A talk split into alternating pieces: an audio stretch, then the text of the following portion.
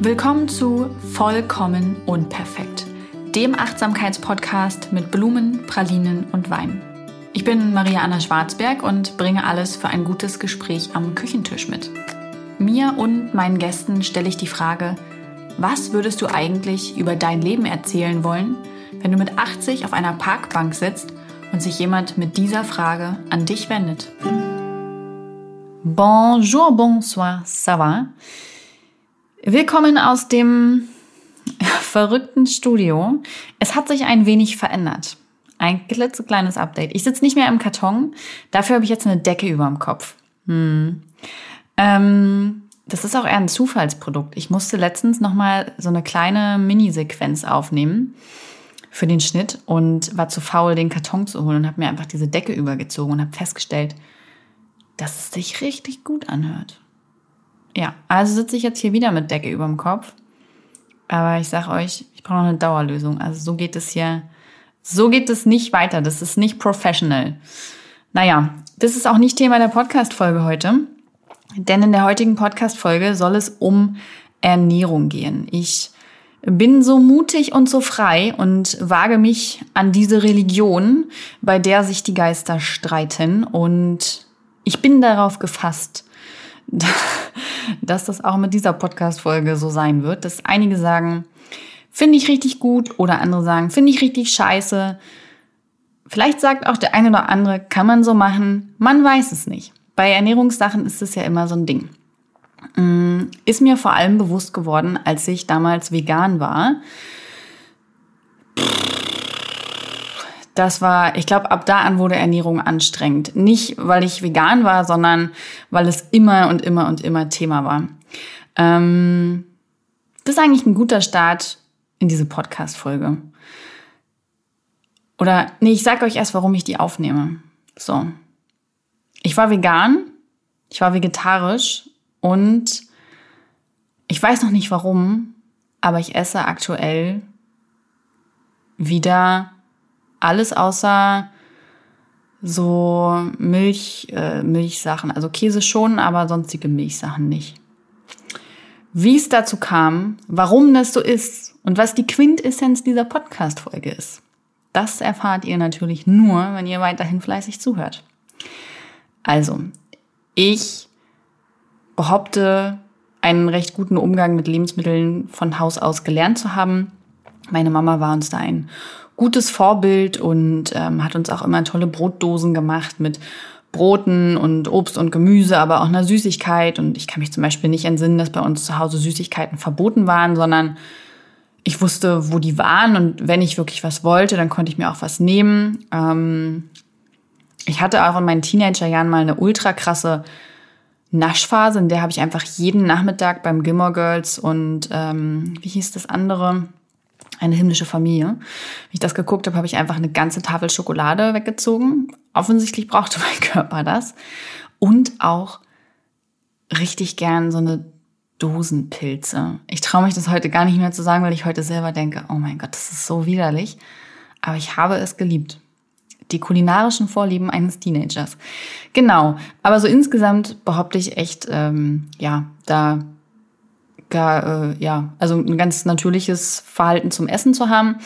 Mm, ich hatte natürlich, wie wahrscheinlich fast alle Frauen, auch mal eine etwas gestörtere Phase dazu, als ich festgestellt habe, dass mein Körper äußerlichen Erwartungen entsprechen muss. Aber das habe ich auch hinter mir gelassen. Darum soll es heute nicht gehen, sondern es ging dann weiter, dass ich dann ausgezogen bin und dann kam so eine Phase, in der hat man natürlich nur gegessen, was geil und im Budget war. Ähm, das war bei mir verrückterweise tatsächlich immer so eine riesige Schüssel Salat. Bis heute liebe ich Salat. Verrückt, aber wahr. Und als ich dann irgendwann so in den 20ern war, erste gemeinsame Wohnung, dann fing das ja an, dass ich mehr gekocht habe und ja, bewusster eingekauft habe und so. Ich glaube auch ein ganz normaler Prozess. Und da habe ich eben festgestellt, okay, Mutti hat das schon ganz gut gemacht und ähm, ja, ich habe dann irgendwie so nach und nach ähm, noch ein bisschen geschaut, wie kann ich das noch ein bisschen gesünder gestalten. Habe irgendwie viel auf Bio gesetzt und ähm, ja, genau. Ich habe auch mal eine Zeit lang komplett nur ähm, unverpackt gekauft, aber das ist dann mit dem Baby etwas eingerissen. Wir kaufen immer noch gerne und viel unverpackt, aber das schaffen wir jetzt nicht mehr ganz so gut. Das war auf jeden Fall so die geilste Zeit. Markt und unverpackt, also Markt und unverpackter Laden, ne, ist ja beides quasi unverpackt. Das war wirklich richtig cool, aber das klappt aktuell nicht. Ich hoffe, dass das wieder mehr wird, wenn das Kind in der Kita ist, dass ich dann öfter wieder auf den Markt düsen kann und ja, wieder mehr ähm, bei Erna im Laden kaufen kann. Aber schauen wir mal. In jedem Fall habe ich irgendwann mal nach Weihnachten und Silvester die typischen Feiertage. Man sieht die Familie, richtig viel los, alle zusammen. Und natürlich gibt es wahnsinnig viel Essen und so weiter.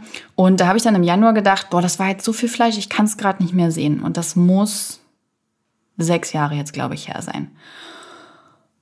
Und dann, vielleicht auch nur fünf, ich weiß es nicht. Nagelt mich nicht drauf fest. Auf jeden Fall ist es lange her, wie ich finde. Ähm, ich finde, das ist, ich überlege gerade, es ist wirklich lang her, weil ich habe gestern darüber nachgedacht, dass ähm, mein Opa bald sechs Jahre tot ist und was er dadurch alles nicht mehr miterlebt hat und hatte das Gefühl, er hat mich als Mensch fast verpasst, weil so viele Dinge in diesen sechs Jahren passiert sind. Deswegen ist es auf jeden Fall schon ein langer Zeitraum, in dem ich kein Fleisch gegessen habe. Und ich habe das einfach nur angefangen, ähm, weil ich dachte, okay, ich guck mal, wie das so ist ähm, ohne Fleisch. Ähm, ich fand das schon immer toll, wenn Menschen kein Fleisch gegessen haben, einfach aus ethischen Gründen. Und ich war halt immer so die Kategorie, ich schaff das nicht. Und dann habe ich einfach gedacht, okay, ich probiere das aus und wenn ich nicht mehr will, kann ich ja wieder Fleisch essen.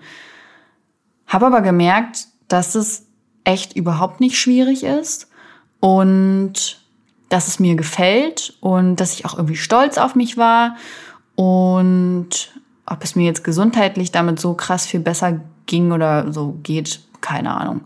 Ähm, weiß ich nicht.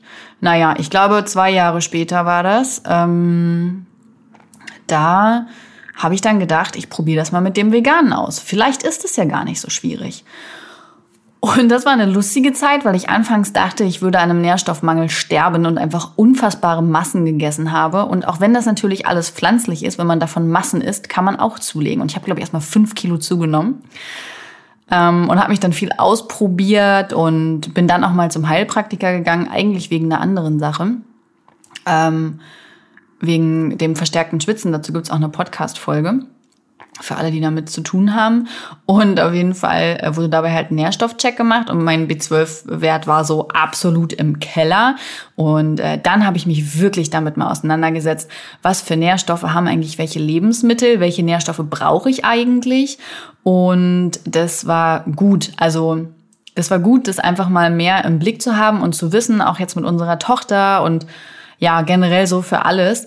Ähm, es hat mir nochmal ein anderes Gefühl für Essen gegeben. Nicht, dass ich das irgendwie kontrolliert hätte oder dass ich da jetzt, keine Ahnung, ähm, ein Gesundheitsfreak geworden bin, aber ich habe einfach bewusster nochmal Essen konsumiert.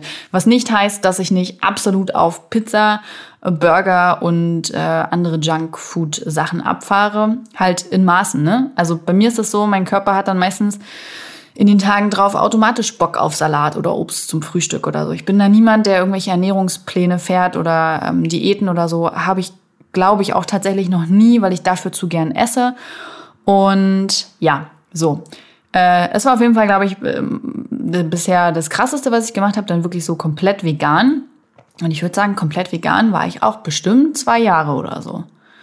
Und es ging mir tatsächlich auch wirklich gut damit. Und so aus ethischer Perspektive war es wirklich das krass coolste, was ich gemacht habe. Also ich war auch richtig, richtig stolz auf mich und es war ein tolles Gefühl, dass kein Tier irgendwie für meinen Genuss und so weiter leiden muss. Und ich habe dann auch ähm, in anderen Lebensbereichen sehr darauf geachtet, dass die Dinge vegan sind. Habe da aber dann gemerkt, okay, ich bin ja immer so ein Schwarz-Weiß-Typ, ne? so ganz oder gar nicht. Ähm, das finde ich selber auch manchmal unangenehm.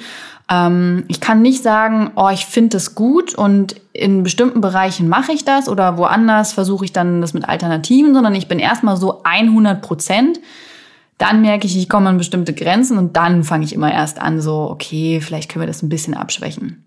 Naja, und dann habe ich zum Beispiel bei Schuhen gemerkt, dass ich da einfach mit Veganen nicht weiterkomme, weil dieses ganze vegane Leder ja am Ende Kunstleder ist und ich habe keine Ahnung, wie es euch damit geht, aber ich schwitze mich tot in diesem veganen Leder. Ähm, da habe ich dann gemerkt, okay, das funktioniert für mich nicht. Und zum Beispiel auch, als wir unseren Kinderwagen bestellt haben, gab es auch die Auswahl zwischen äh, veganem Leder und Echtleder. Und auch da habe ich mich dann für Echtleder entschieden und bin da ganz, ganz froh mit, weil ich nämlich keine schwitzigen Hände habe, sondern sich das alles gut anfühlt. Und es war auch eine sehr bewusste Entscheidung. Ähm, also ich weiß, dass dafür ja ein Tier gehäutet wurde und so weiter, aber es war für mich die richtige Entscheidung. Und ich glaube, mit unserem Umzug nach Magdeburg ähm, bin ich langsam von dem Veganen weg. Ich erinnere mich noch, da waren wir noch in Hamburg und wir waren auf dem Markt und ich habe mir ein Stück Bio-Ziegenkäse gekauft und habe mir den irgendwie, keine Ahnung, ich glaube so mit so einem Feigensalat und so, auf jeden Fall so ein übelst geiles Gericht gemacht. Und ich habe das zelebriert, das könnt ihr euch gar nicht vorstellen. Das, also dieser Ziegenkäse, der wurde gewertschätzt. Das äh, könnt ihr mir glauben. Mm, da habe ich dann gemerkt, okay, mm, mir fehlt Käse schon ganz schön doll und habe das so ein bisschen hinterfragt. Warum ist es für mich eigentlich ähm, nicht okay, Käse zu essen und aus welcher Herstellung und ähm, habe dann Käse und Eier und genau Käse und Eier habe ich dann angefangen äh, zu essen. Also ich war quasi vegan plus Käse und Eier. Und über die letzten zwei Jahre hat sich das Stück für Stück ein bisschen aufgedröselt. Ich glaube, Fisch kam dann irgendwann auch wieder dazu, relativ zügig. Und ich habe eine ganze Zeit ähm, auch mit einem schlechten Gewissen gekämpft und habe dann immer danach geguckt, was tut mir gut, was tut mir nicht gut.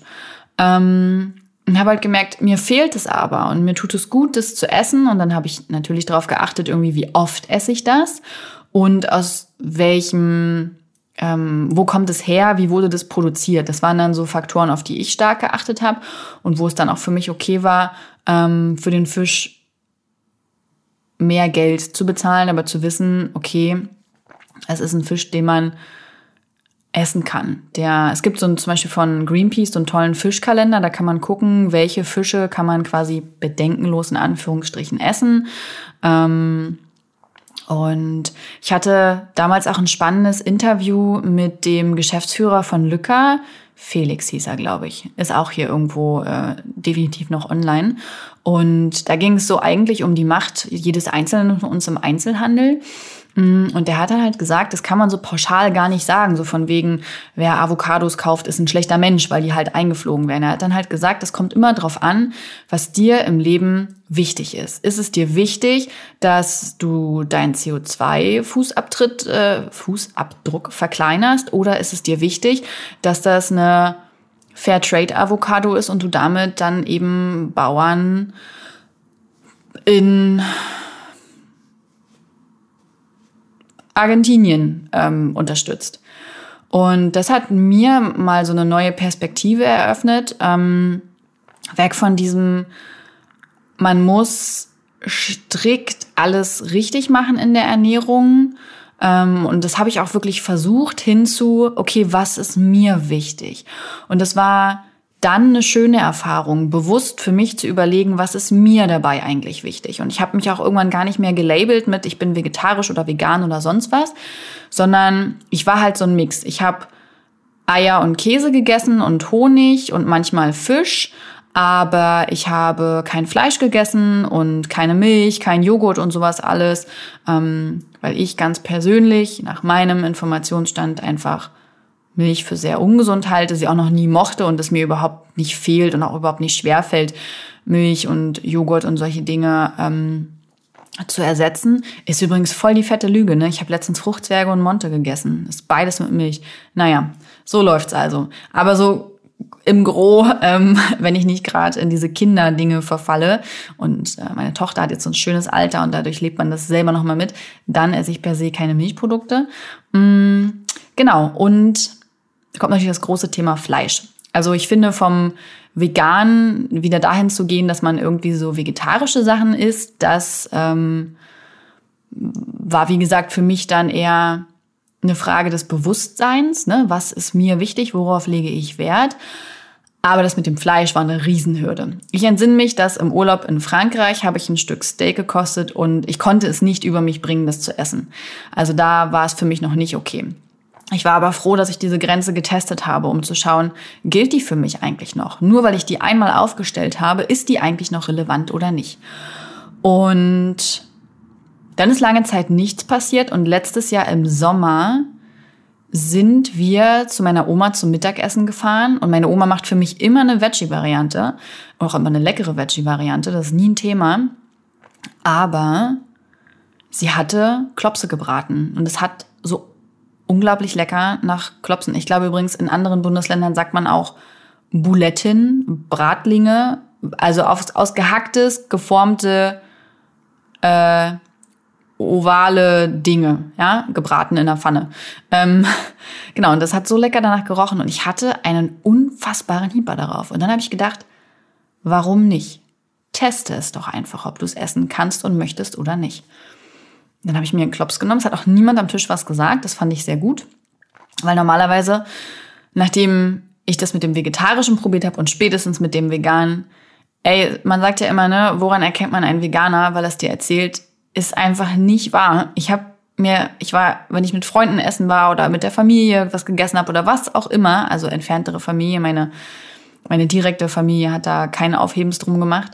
Ähm, ich habe einfach das gegessen, was ich halt essen wollte. Und ich wurde dann immer irgendwann angesprochen, so, sag mal, bist du vegan oder was? Ja.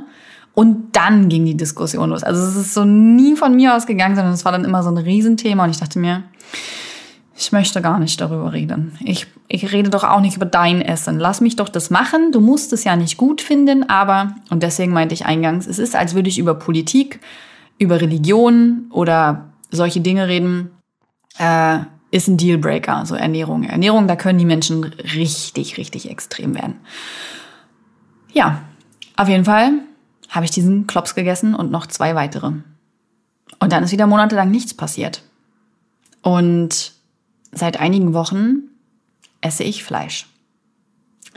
Ich kann das auch noch nicht so richtig glauben und ich weiß auch nicht so richtig, wie das passiert ist, aber es schmeckt mir immer noch. Ich habe auch nie bestritten, dass Fleisch nicht schmeckt. Das war bei mir immer eine ethische Sache.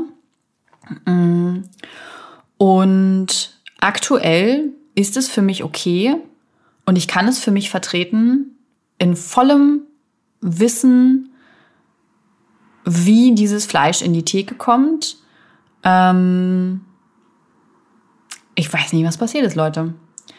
Aber ich habe gedacht, ich probiere das einfach gerade aus, was sich richtig anfühlt und was nicht. Und dann schaue ich, wo das hingeht. Ja? Ob ich irgendwann wieder sage, nein, ich möchte kein Fleisch mehr essen, ich möchte kein Fisch mehr essen, ich möchte doch unbedingt Milch trinken. Ähm, ich, ich weiß es ja nicht. Aber es ist für mich auch ein spannender Prozess, mit dem ich auch ganz offen und ehrlich umgehen möchte. Also ich halte nichts von diesem versteckten Fleischessen und äh, nach vorne hin weiterhin behaupten, ich bin vegan. Nein, nein, also was ich nur sagen will, die Quintessenz dieser Podcast-Folge. Ich bin froh, dass ich mich bewusst mit meiner Ernährung auseinandergesetzt habe und es immer noch tue und dass ich dadurch einfach bewusst Entscheidungen treffen kann. Ich bin nicht gezwungen, das zu essen. Also deswegen habe ich es zum Beispiel auch bei der Familie noch nicht wirklich gesagt oder so, weil ich will nicht gezwungen sein, stets und ständig Fleisch zu essen. Nur weil, keine Ahnung, bei anderen Leuten zum Abendbrot Wurst auf dem Tisch ist oder weil beim Familienessen es Braten gibt. Ich mag das, meine veganen Alternativen zu haben. Wir haben hier zum Beispiel zu Hause keine Wurst fürs Brot oder sowas. Ähm, das das haben wir einfach nicht. Wir haben immer noch die gleichen veganen Alternativen. Ähm, und wir essen jetzt auch nicht quasi sieben Tage die Woche Fleisch. Wir benutzen immer noch extrem viel Tofu und ähm, Sojagranulat. Ich sage euch, das ist der Hack. Kauft kein äh, vegetarisches äh, Hack im, im Supermarkt. Das ist viel zu teuer, sondern holt euch Sojagranulat, weicht das ein in Brühe und dann könnt ihr das weiterverarbeiten. Das ist viel, viel günstiger, schmeckt ultra gut. Ähm, aber ich, keine Ahnung, wenn ich, ich hatte ultra Bock auf eine, auf eine Chili-Salami-Pizza, die habe ich mir halt bestellt. Oder ich habe letztens einen Burger gegessen ähm, mit Fleisch oder ich habe auch tatsächlich ein Steak gegessen und es war unfassbar gut. Ähm, und das möchte ich einfach tun, wenn ich es möchte, aber ich möchte es halt bewusst entscheiden und nicht da, ja, einfach so auch nicht zu gezwungen werden oder sowas. Mm, aber ich beobachte das weiter und ähm, die, die große Quintessenz, also das, was ich neben dem Bewussten euch mitgeben wollte, ist, man darf seine Meinung ändern. Auch für alle, die den Kopf schütteln oder die sich denken, wie kann sie nur? Man darf seine Meinung ändern. In puncto Ernährung. Und man darf es auch immer wieder ändern. Man darf auch irgendwann sagen, ich, ich möchte wieder kein Fleisch essen. Oder, oder, oder. Und das gilt auch für alle anderen Lebensentscheidungen. Ähm, ob man über einen Wohnortwechsel nachdenkt oder ob man eine Freundschaft doch nicht mehr möchte oder ob man entschieden hat, ähm, nein, man, keine Ahnung, bereut diesen Autokauf und möchte aufs Fahrrad setzen oder man hat aufs Fahrrad gesetzt und sagt, verdammte Axt, ich möchte aber gern doch nicht mehr Fahrrad fahren, so mit dem Auto. Ich habe gerade richtig schlechte Beispiele, ich weiß es, aber man darf seine Meinung ändern. Das ist okay. Dafür muss man sich nicht schlecht fühlen. Ähm, damit ist nicht das, was vergangen ist, falsch und auch nicht das, was kommt. Es ist schlicht und ergreifend eine Meinungsänderung und die ist so viel mehr wert und so viel wichtiger, als an so einmal festgelegten Paradigmen festzuhalten, nur weil man das mal gesagt hat. Und was sollen denn sonst die anderen denken? Ist doch kackegal. Wenn deine Richtlinien, die du dir aufgestellt hast, sich ändern, dann darf das sein, egal in welchem Thema, auch in der Ernährung. Und ja, ich danke euch fürs Zuhören. Hier wird's gleich klingeln, weil tatsächlich der Pizzabote mit einer Chili-Salami-Pizza kommt, auf die ich mich sehr freue. Ich hoffe, ihr hört nächste Woche immer noch wieder rein. Ähm, bis dahin wünsche ich euch einen schönen Tag oder Abend. Halt, stopp, noch nicht abschalten. Mir ist gerade eingefallen, ich habe was vergessen. Nämlich das, was meine Blumen, Pralinen und Schnaps waren. Und ich kann euch sagen, das waren 24 Stunden ohne meine Familie. Ich liebe meine Familie und ich möchte sie nicht missen. Sie ist einfach das Tollste in meinem Leben. Aber egal wie sehr man etwas liebt, man braucht auch immer mal eine Pause, um wieder andere Eindrücke zu bekommen, zu rasten, zu ruhen. Und ich hatte 24 Stunden in meiner Wohnung, alleine ohne meine Familie. Der Lieferdienst war dreimal da. Ich habe vier Filme geguckt, ich habe ein ganzes Buch gelesen, ich war in der Badewanne, ich habe gemalt. Ich habe ganz viel mit dem Hund gekuschelt. Es war sehr, sehr, sehr, sehr schön. Und das waren auf jeden Fall meine Blumen, Pralinen und Wein der letzten Woche. Und inspiriert hat mich die Dokumentation über Beltraki, den Kunstfälscher, der 2010 dann ja verhaftet und später verurteilt worden ist. Ähm, Könnt ihr euch mal angucken, bei Netflix ist die, glaube ich, aktuell gerade. Ich habe die am Wochenende geschaut und ich finde, also es ist natürlich nicht richtig Kunst zu fälschen und so weiter, aber ich finde es, fand es sehr spannend, wie er aufgezeigt hat, worum es auf dem Kunstmarkt geht, nämlich häufig gar nicht um die Kunst, sondern nur um Wert und Sammeln und Raffgier. Ähm, als auch ihn als Person. Ich könnte nicht sagen, dass ich ihn mag ich glaube eher nicht. Aber ich finde es sehr spannend, was für ein Autodidakt er ist, dass er sich, also er ja nie Kunst studiert oder sowas, wie er sich das selber beigebracht hat und vor allem, wie er sich diese unterschiedlichen Stile erarbeitet hat, dass er tatsächlich einfach die größten Künstler fälschen konnte. Das, das fand ich sehr inspirierend und sehr spannend. Außerdem hat er ein krasses Selbstbewusstsein und es mag durchaus zu groß sein, aber ich fand es interessant, ähm, mal einen solchen Menschen zu beobachten und zu sehen, wie viel leichter das Leben doch sein kann, wenn man überzeugt von sich ist. Das war es jetzt aber wirklich. Ich mache jetzt wirklich aus. Dieser Podcast wird produziert von Podstars bei OMR.